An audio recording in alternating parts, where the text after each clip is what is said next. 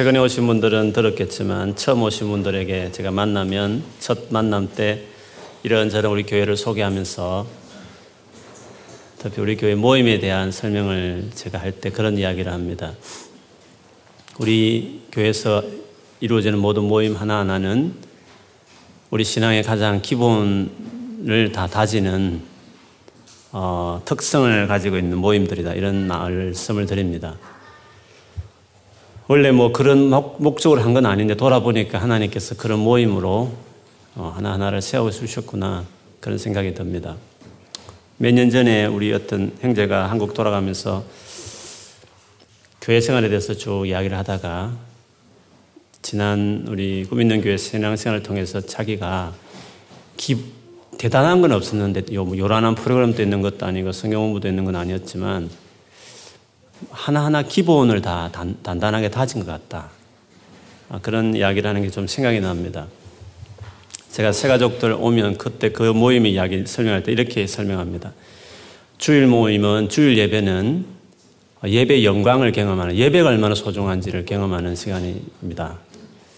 그리고 끝나고 나서 이루어진 셀 모임은 공동체, 우리 신앙생활의 관계, 인간관계, 성도의 관계가 중요한데 공동체 생활이 뭔지에 대해서 우리 신앙생활에 정말 필요한 훈련이잖아요. 어, 관계를 뛰어넘지 못하면 신앙이 못 살아가거든요. 공동체 훈련에 대해서 셀 안에서 여러 관계 어려움이 다 있죠. 저는 그게 당연하다고 생각하고 그게 은혜롭다고 생각하고 또 그걸 극복하면서 도 많이 배운다고 생각해요. 공동체 생활을 셀 안에서 배운다. 어, 그리고 스카이프 아, 아침 묵상을 통해서는 말씀을 어떻게 묵상하는지 매일매일 하나님 내게 하시는 음성을 어떻게 성경을 보면서 자기 삶에 적용하는지 묵상 훈련을 아침 묵상, 그 스카이프 묵상을 통해서 배운다. 그리고 수요 예배는 또 다른 하나의 예배가 아니다. 우리에게 수요 예배는 기도를 배우는 시간이다. 주일 예배와 다르게 수요 예배는 기도를 우리 한 시간 예배 마치고 통성기도 하면서 실제로 기도를 배우는 시간이다. 그리고 토요 시내 전도는 우리 크리스찬의 또 다른 중요한 반드시 자기 삶에 세워야 될 전도가 뭔지를 배우는 시간이다. 어, 그런 말씀을 나눕니다. 그래서 우리 신앙의 기초들이잖아요. 예배, 말씀 묵상, 공동체 훈련, 기도, 전도. 그래서 할 수만 있다면 뭐 공부 방해하면서까지 공부하지 말고 교회만 열심히 나오라는 게 아니라 여건이 된다면 그 모임 하나하나를 잘 활용하면 어, 우리의 신앙의 기초를 단단히 다질 수 있을 것이다. 이런 나눔을 합니다. 오늘 본문을 보면 그 중에 두 가지 중요한 어, 것을 오늘 본문에 바울이 말하면 하나는 기도요, 하나는 전도입니다. 특별히 기도를 하기 위해서 사모하고 오신 여러분에게 기도가 뭔지를 오늘 바울의 근면을 통해서 기도와 그리고 전도에 대해서 다시 한번 내 삶을 비춰보면서 이 말씀에 맞춰지기를 그 말씀 붙들고 내 삶이 이렇게 되어지기를 기도하는 시간이 됐으면 좋겠습니다. 바울은 기도를 이야기하면서 이렇게 말했습니다. 기도를 계속하고, 계속하고 이런 표현을 썼습니다. 개혁 한글 옛날 버전에는 기도에 힘쓰고 그렇게 한 것 같아요. 영어 성경은 devote yourselves to prayer 했으니 기도에 너 자신을 헌신해라. 기도에 너 자신을 드려라. 이런 기도를 계속하라라는 말을 했습니다. 여러분, 기도 중에, 기도에 많은 기도가 있잖아요. 뭐, 신령하게 표현하면, 신령한 기도로 말하면 방언 기도 있고, 뭐 예언 기도도 있고, 뭐 능력 있는 뭐 치유 기도도 있고, 막 많은 기도가 있지만, 성경에서 가장 위대한 기도는 그런 기도이기보다도 가장 위대한 기도는 믿음의 기도라고 이야기를 했습니다. 예수님이 기도와 관련해서 언제나 말할 때 믿음의 기도를 많이 하셨거든요. 믿음의 기도가 가장 위대하다고 그렇게 말씀하셨는데, 믿음의 기도가 어떤 기도입니까? 확신에 차고 막 소리 크고 막 이렇게 하는 게 믿음의 기도일까요? 믿음의 기도에 대해 제일 잘 보여주는 예는 그 누가복음 18장에 그 말도 안 되는 그 불의한 재판관을 찾아가서 내 억울한 원한을 좀 풀어달라고 계속 쉬지 않고 그 가서 어, 부탁했던 그 힘없는 가부의 그 행동을 예수님이 어, 비유로 드시면서 항상 기도하고 낙심하지 마라. 기브하지 마라. 포기하지 말고 항상 기도하라고 하시면서 택하신 백성은 밤낮 이렇게 부르짖는 것이다. 그러나 인자가 올 때에 이 세상에서 믿음을 보겠느냐 이런 말씀하셨습니다. 그러면 그 가부의 기도는 믿음의 모습이라는 거죠. 믿음이 뭐냐 하면 포기하지 않고 계속 지속적으로 하는 것이 그게 믿음이라는 것이죠. 우리는 항상 할 수 없습니다. 어떨 때는 낭망하는, 즉, 포기해버리는 경우도 많거든요. 왜 그럴까요? 믿음이 부족한 거죠. 기도에 있어서도 마찬가지면 한때 한번 뭐 뜨거워가지고 막, 막 열심을 내고 막 부르짖기도 하고 또 어떤 은혜를 경험해가지고 신령한 뭔가 뭐 기도의 세계를 들어갈 수도 있고 뭐 그런 체험도 할 수 있고 다 좋습니다. 그런데 그 모든 것들이 중간에 하다 멈춰버리면 끝까지 믿음으로 나아가지 못한다면 그것이 무슨 소용이 있겠습니까? 가장 위대한 기도는 믿음의 기도입니다. 끝까지 하는 것입니다. 기도는 끝까지 해봐야 맛을 볼 수 있는 영역이거든요. 그래서 끝까지 하는 기도, 어떨 때는 뭐 신령하게 안, 안 보일 수도 있고, 때로는 미련하게 보일 수도 있고, 아무것도 안 일어나는데 시간 낭비 같이 보여줄 수도 있고 차라리 그 시간에 영어 단어를 하나 외우든지 뭐 공부를 하든지 열심히 뛰어 아르바이트를 하든지 하지. 그래 앉아가 할 일 없이 앉아서 하는 시간 낭비하는 것처럼 보일 수 있지만 기도는 그렇게 보여지는 계속 끊임없이 포기하지 않고 하는 그것이 그게 위대한 기도라는 거죠. 그래서 가장 어 본받고 싶은 기도의 사람 이렇게 말할 때는 그렇게 기도하는 사람을 우리는 본받아야 돼요. 그리고 그런 사람을 부러워할 수 있는 사람이 돼요. 별로 체험도 없는 것 같고 별로 대단한 것 같지 않은데 항상 기도의 자리에 있는 사람. 언제나 기도하는 자리에 빠지지 않고 헐 한결같이. 그리고 자기가 기도하기로 정한 시간이 있으면 아침이든지 밤이든지 꾸준히 그렇게 기도하는 사람들. 그런 믿음의 기도가 놀라운 것이죠. 여러분 예수님이 십자에 돌아가신 이유가 뭡니까? 예수님이 십자에 돌아가심으로 말미암아 우리에게 주신 가장 큰 복이 뭡니까? 예수 믿고 나서 여러분이 대박 터진 거 있다면 그게 뭡니까? 구원. 구원은 달리 말하면 어떻게 표현할 수 있겠습니까? 현재적인 구원의 의미는 하나님 앞에 나아가서 그분과 같이 교제하고 그분과 같이 살아가는 삶이 우리 구원인 거잖아요. 예수님이 십자에 돌아가신 것은 죄인 우리가 하나님께 나아갈 수 있게 문을 확 열어놓은 것입니다. 하나님께 나아갈 수 있게 그냥 권한을, 권리를 주신 것이죠. 하나님께 나아가는 것은 기도입니다. 그래서 구원에 대해서 많이 설명할 수 있지만 예수님이 십자가 돌아가신 이유는 우리에게 기도를 제공하기 위해서 하나님께 마음껏 나아갈 수 있게 하기 위해서 십자가 돌아가신 것입니다. 그래서 우리가 기도한다는 것은 하나님과 예수님에게서 쓰는 그렇지. 그것을 위해서 내가 죽은 거야. 그거 하라고 내가 내 아들을 죽인 것이었어. 그렇게 하는 것입니다. 우리는 기도할 때, 기도하기 위해서 주님 앞에 나아갈 때, 비로소 하나님, 그래, 기도하는 것 자체가 하나님께 기쁨이 것입니다. 예수님께도 내가 죽은 보람이 있다. 이렇게 하시는 것입니다.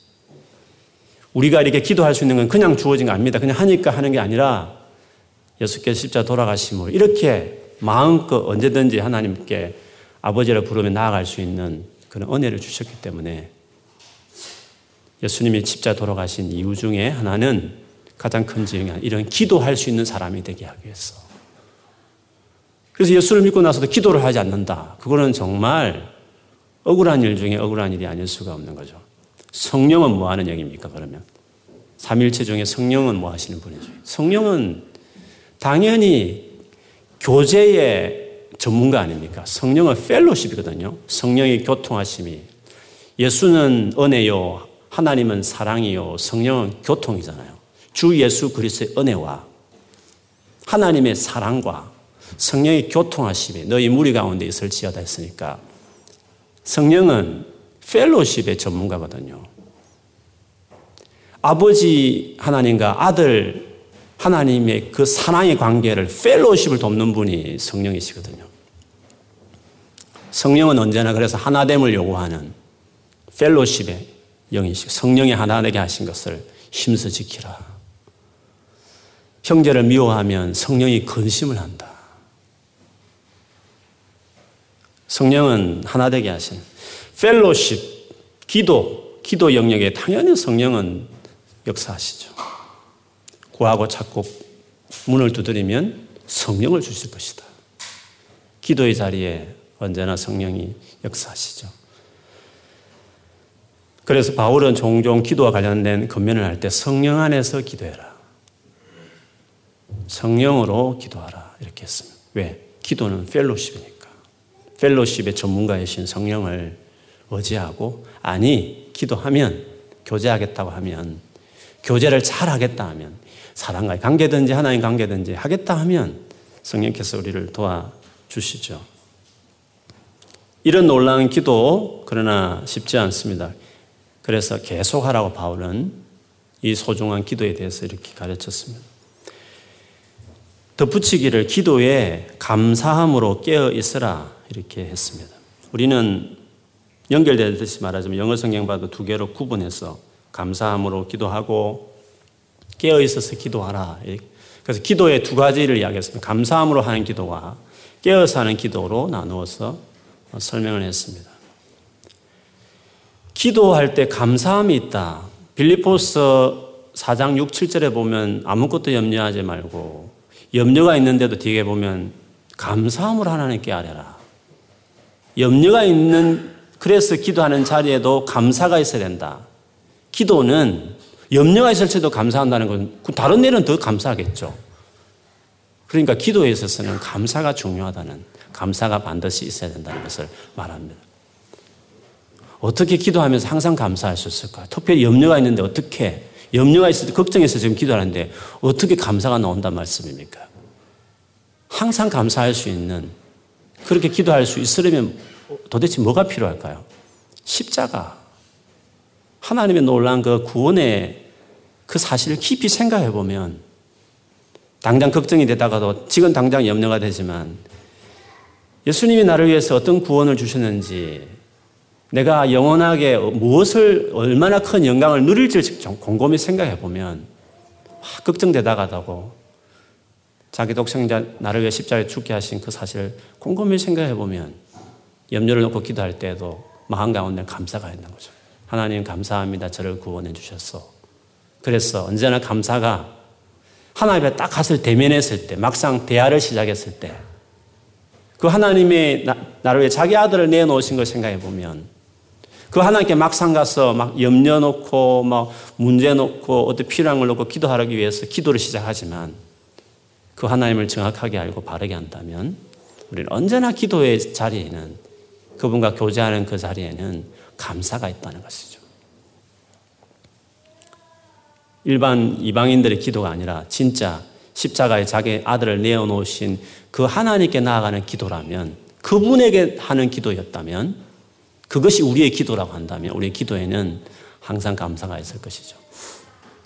감사함으로 기도하라고 했습니다. 깨어서 기도하라. 이 본문은 이 깨어서 기도하라는 부분 예수님이 제자들과 함께 십자 못 박기 전날에 게세마의 동산에서 기도하시다가 예수님이 열심히 기도하시고 오시는데 제자들은 졸고 있고 어떤 애는 자고 있고 그래서 예수님이 하신 말씀이 있죠. 깨었어. 응? 잠자지 말고 깨었어. 기도하라고 이렇게. 그때 이 말씀을 하셨습니다. 깨어 기도하라는 말이 뭡니까? 잠도 자지 말고 철야 기도 하고 막 졸면서 하지 이런 의미가 아니라 그때 진짜 상황 좁아서 기도하기 싫고 막 집중도 안 되고 마음은 느슨하고 여러 가지 복잡하고 기도하라면 머리 푹 숙이고 입에 말도 안 나오고 그 답답한 그런 상황이지만 그래서 그 제자들이 졸고 있었고 자고 있었지만 깨어서 기도하라는 것은 그런 순간에서도 마음을 다 잡고 주님 앞에 간절하게 부르짖고 정말 집중 있게 하나님 앞에 마음을 다해서 흩어진 방처럼 정리 안 된 방처럼 마음을 그냥 그렇게 두지 말고 하나님 앞에 갔을 때는 다 마음을 잡아서 집중하고 그렇게 마음을 다해서 기도해라. 그 깨어서 기도하라는 의미는 그런 의미가 있습니다. 그렇게 본다면 계속 기도하고 언제나 기도할 때마다 감사함을 하고 그리고 이렇게 깨어서 기도한다는 것은 우리가 생각하기에 느낌이 정서로 보면 노력이 필요하구나. 딱 느끼기에.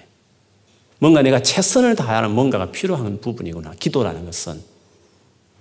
그냥 마음 땡기는 대로 기도가 많이 움직이면 기도 못할 때 많습니다. 기도가 안 될 때도 많고 기도를 멈추고 싶을 때도 많은 것입니다. 계속 하는 것이 어디 마음 땡기면 계속 됩니까? 우리는 계속 안 돼요. 마음이, 마음이 계속 기도하도록 그렇게 하지 않아요. 땡기지 않아요. 그리고 막 이 상황 이런데 막 딱 깨워서 이렇게 한다는 게 그걸 자기 관리가 안 되면 그게 안 되는 거잖아요. 감사는 또 어떻게 항상 감사하면서 하겠습니까? 기도의 성격상 기도는 자기를 쳐서야, 쳐야 되고 훈련도 있어야 되고 밥 먹는 거야 배고프면 자동으로 본능이 되면 기도는 본능처럼 되는 게 아닙니다.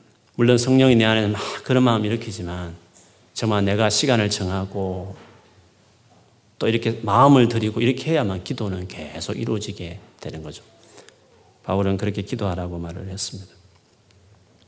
이렇게 기도를 강조하고 난 이후에 곰곰이 생각하니까 바울은 자기를 위해서 기도 부탁을 하기 시작했어요. 그래서 그 기도 부탁이 3절에 4절에 나왔습니다. 또한 우리를 위하여 기도하되 하나님이 전도할 문을 우리에게 열어주사 그리스도의 비밀을 말하게 하시기를 구하라. 내가 이 일 때문에 매임을 당하였노라. 그리하면 내가 마땅히 할 말로서 이 비밀을 나타내리라. 그렇게 했습니다. 바울이 자기를 왜 기도하라고 해달라고 하면서 기도의 내용은 기도 제목이 뭐였냐면 전도할 문을 열어달라고 기도해달라 했습니다. 전도할 기회들이 생기게 해달라고 했다는 거죠. 지금 감옥에 있었으니까 마음껏 뭐 전도할 수 있는 상황은 아니지 않습니까? 그래서 전도할 기회들이 이 감옥에 있지만 기회들이 있도록 나를 왜 기도해 달라고. 그리고 그리스도의 비밀, 비밀이 되신 그리스도, 이 복음, 예수님을 내가 잘 말할 수 있도록 그렇게 해달라고 기도했습니다. 사실 이것 때문에 내가 지금 감옥까지 들어가 있다고. 여러분, 우리가 많은 기도의 제목이 있지만 제일 중요한 기도 제목 중에 하나는 전도여야 됩니다. 전도와 관련된 기도 제목이 많아야 됩니다. 여러분 어떻습니까? 여러분 기도 제목 중에 전도를 위한 기도의 제목이 얼마나 되십니까? 제일 중요한 기도 제목은 그다 전도만 위해서 기도하는 게 아니라 물론 그렇게 할 수만 있으면 좋죠. 그러나 어쨌든 전도를 위한 기도가 우리의 삶에 반드시 있어야 돼. 바울은 그런 이야기를 했습니다. 예수님이 가르친 기도, 기도는 이렇게 해야 된다 한그 주기도문에 보면 제일 첫 기도는 하나님 그분을 위한 기도였습니다. 하나님 당신의 이름이 그렇게 하게 되기를 구했습니다. 그래서 우리의 기도는 세상에 많은 기도들이 있지만 불교도 기도가 있고 더 많죠. 뭐 천배, 만배 기도가 있습니다. 무슬림은 하루에 얼마나 어김없이 직장 다니다가도 딱 자리 펴고 그렇게 기도하잖아요. 기도의 종교입니다. 이슬, 그 이슬람교도. 무속 신앙인들은 무당들은 아침 새벽에 일나가지고 그 추운 날 얼음 깨고 목욕을 하면서까지 귀신에게 기도합니다. 그들의 기도와 우리의 기도의 차이가 뭡니까? 우리는 주기도문에서 보듯이 우리의 기도는 하나님이 중요합니다. 하나님 이름이 높아지기를 구하는 기도가 제일 큽니다. 이방인의 기도에 몸담고 있던 우리들이 주님께로 와가지고 이제 기도를 다시 배우잖아요. 이방인의 오래 몸담고 있다가 세속적인 사람들의 기도는 다 그런 식 기도죠. 잘 되게 해주세요. 문제 있으니까 해결해 주세요. 이런 기도가 대부분이죠. 그렇지만 그렇게 시작했다가 또 믿음 어린 애들은 다 장난감 사주세요. 뭐 해주세요. 다 그렇게 하잖아요. 믿음 어릴 때도 다 그렇게 기도 수준이 다 그렇다는 거죠. 그게 나쁘다는 게 아니라 원래부터 그렇게 시작하는 거예요. 어린이가 태어나자마자 북한의 북핵의 문제를 어떻게 해결할지 고민을 이렇게 하는 애들이 없죠.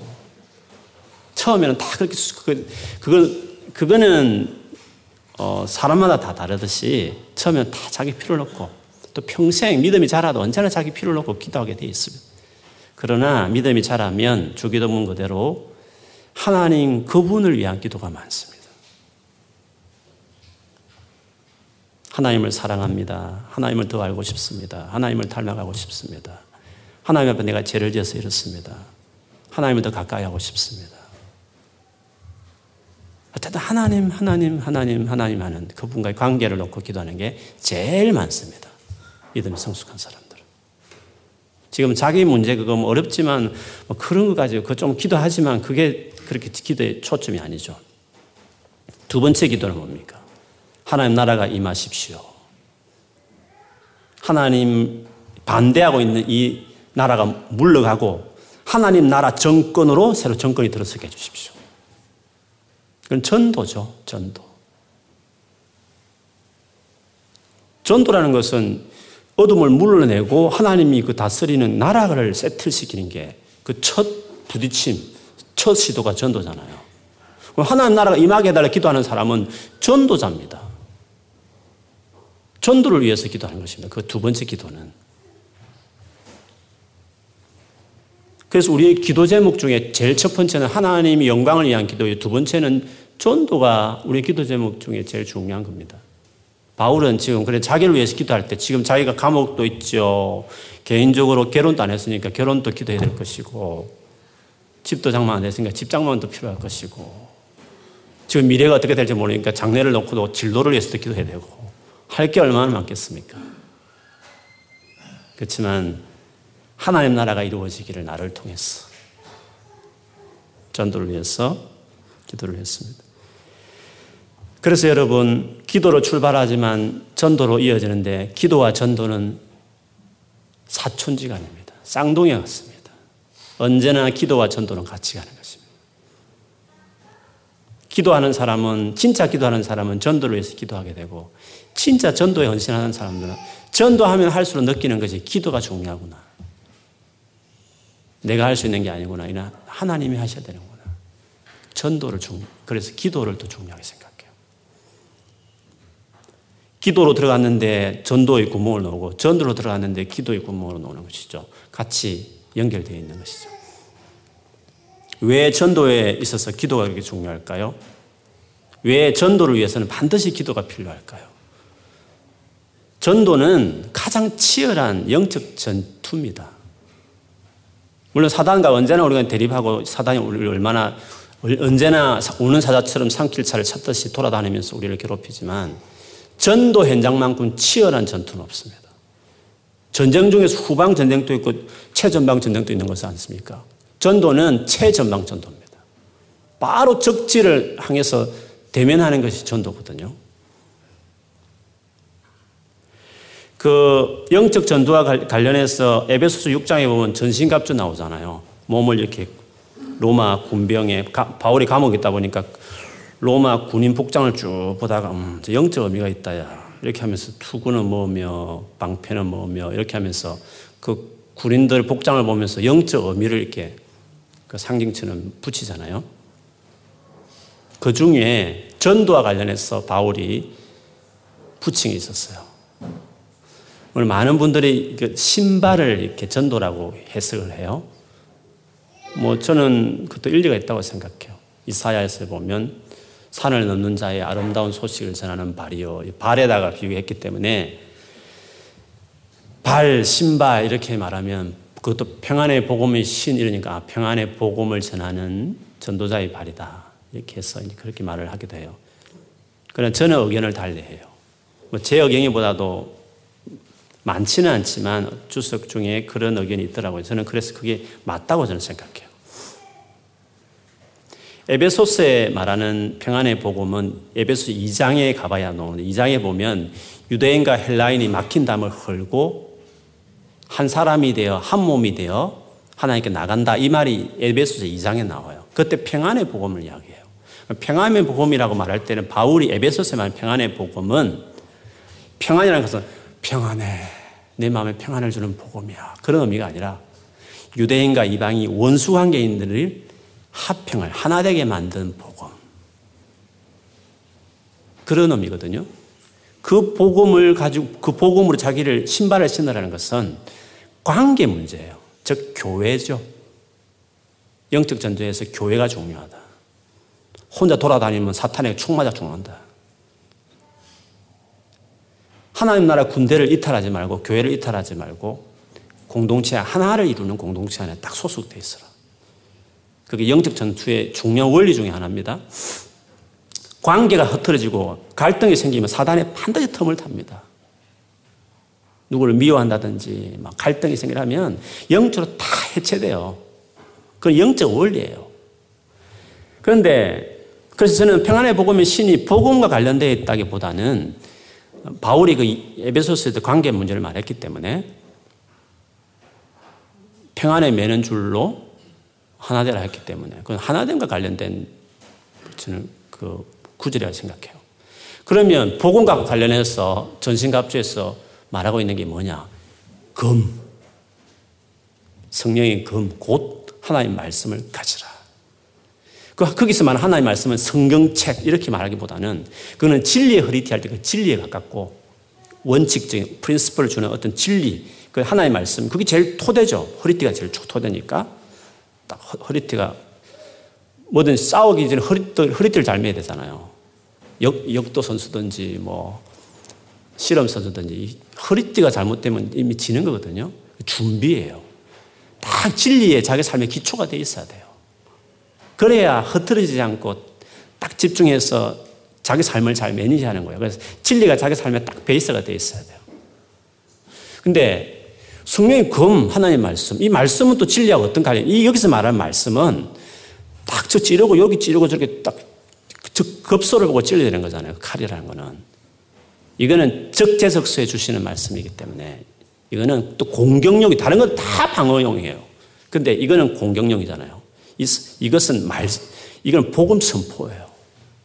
적지와 딱 대면, 사단과 대면했을 때 그 복음을 전하는 것은 하나님의 말씀. 예수가 주인이다. 근자에서 내려와라. 이제 우리가 왕이 되었, 예수가 왕이니까 세상의 임금이 쫓겨났으니까 더 이상 거기서 나와라. 포로로 잡았던 사람들 풀어주라. 이게 복음 선포잖아요. 예수님이 주인이시다. 예수님 부활하셨다. 예수님 믿어야 된다. 그래서 성령의 그 하나의 말씀이 그게 복음 전파, 그게 복음 전파죠. 다른 것들은 다 방어예요. 그것이 공격이 되지. 전도는 공격이에요. 그래서 저는 전도할 때마다 어떤 이미지를 던기냐면 전도할 때마다 사단을 지금 공격하고 있다. 그런 생각을 늘 해요.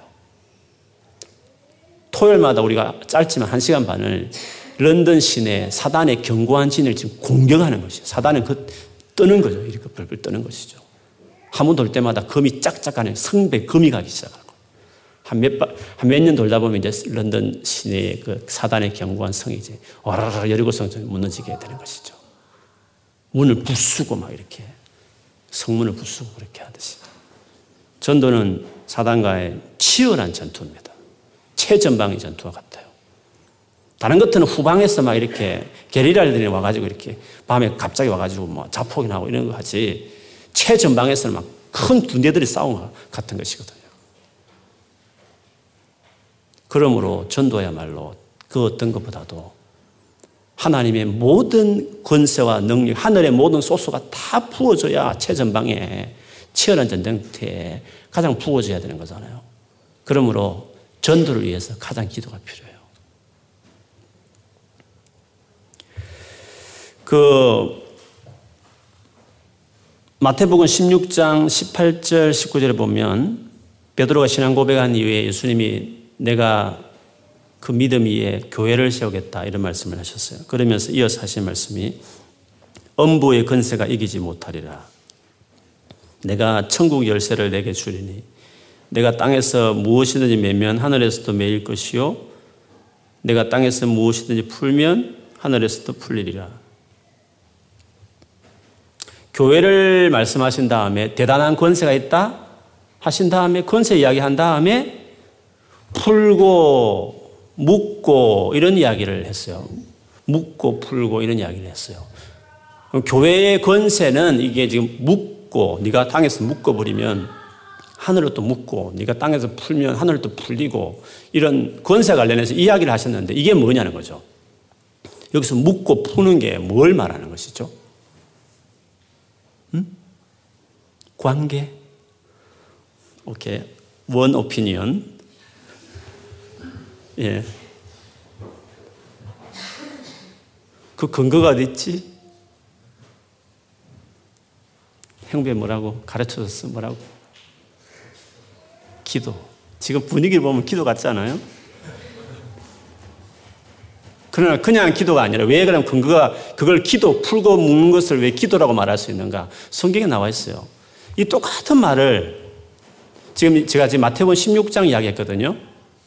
16장 18절 19절 했는데 똑같은 18절 19절인데 다음 다음 장, 즉 18장에 가보면 18장 18절 19절에 보면 이거 이 구절 똑같이 이야기해요. 제가 읽어드리면 이렇습니다. 진실로 너에게 이르노니 무엇이든지 너희가 땅에서 매면 하늘에서도 매일 것이요. 이거는 지금 16장 아니고 지금 다른 구절입니다. 매일 것이요. 무엇이든지 땅에서 풀면 하늘에서도 풀리리라. 진실로 다시 너희에게 이르노니 너희 중에 두 사람이 땅에서 합심하여 무엇이든지 구하면 하늘에 계신 내 아버지께서 그들을 위하여 이루게 하시리라. 두 사람이 합심해서 하는 기도를 이야기하는 것입니다. 음부의 권세, 음부의 권세는 뭐 설명이 필요하고 여러분 설명을 들으셨기 때문에 많이 들었기 때문에 더 이상 이제 부가적으로 하지 않는다. 성문의 gate, the gate of Hades. 음부의 권세란 gate는 아니에요. 성문이거든요. 성문을 부수는데 접근을 하게 되지 공격하는 것이 전도인데 그때 권세를 사용하나 교회의 권세를 사용했더니 그 권세를 기도라 이렇게 이야기했어요. 그러므로 전도라는 사단의 성문을 바로 공격에 들어가는 최전방의 그 치열한 전투와 같은 전도 현장에 권세를 써야죠. 하늘의 권세. 묻고 푸는 그는 기도다. 그래서 바울은 그걸 알았기 때문에 자기를 위해서 기도해 달라고 간절하게 지금 구하고 있습니다. 기도로 시작했다가 자기 전도와 관련해서 기도를 연결시키다가 이제 바울은 결국 마지막을 전도와 관련된 구절로 오늘 본문을 마감합니다. 5절 외인에게 대해서는 외인은 믿지 않는 분들이죠. 믿지 않은 불신자들을 대해서 우리가 어떻게 해야 되는지 그것을, 그것은 믿지 않는 분들에 대해서는 당연히 전도를 위해서 하죠. 그 전도와 관련된 이야기를. 그래서 오늘 이 이야기는 이제 전도를, 전도와 관련된 이야기라고 이해하시면 돼요. 외인에 대해서는 세, 지혜로 행하여 세월을 아끼라. 믿지 않는 분들과의 관계 속에서는 지혜롭게 해야 돼요. 세월을 아끼라. 뭐 어떤 번역에는 돈을 주고라도 opportunity, 기회를 사라. 시간이 많지 않다. 기회를 만들어라. 그런 뜻이죠. 지혜를 다해서. 그럼 그게 뭡니까? 전도할 기회를 말하죠.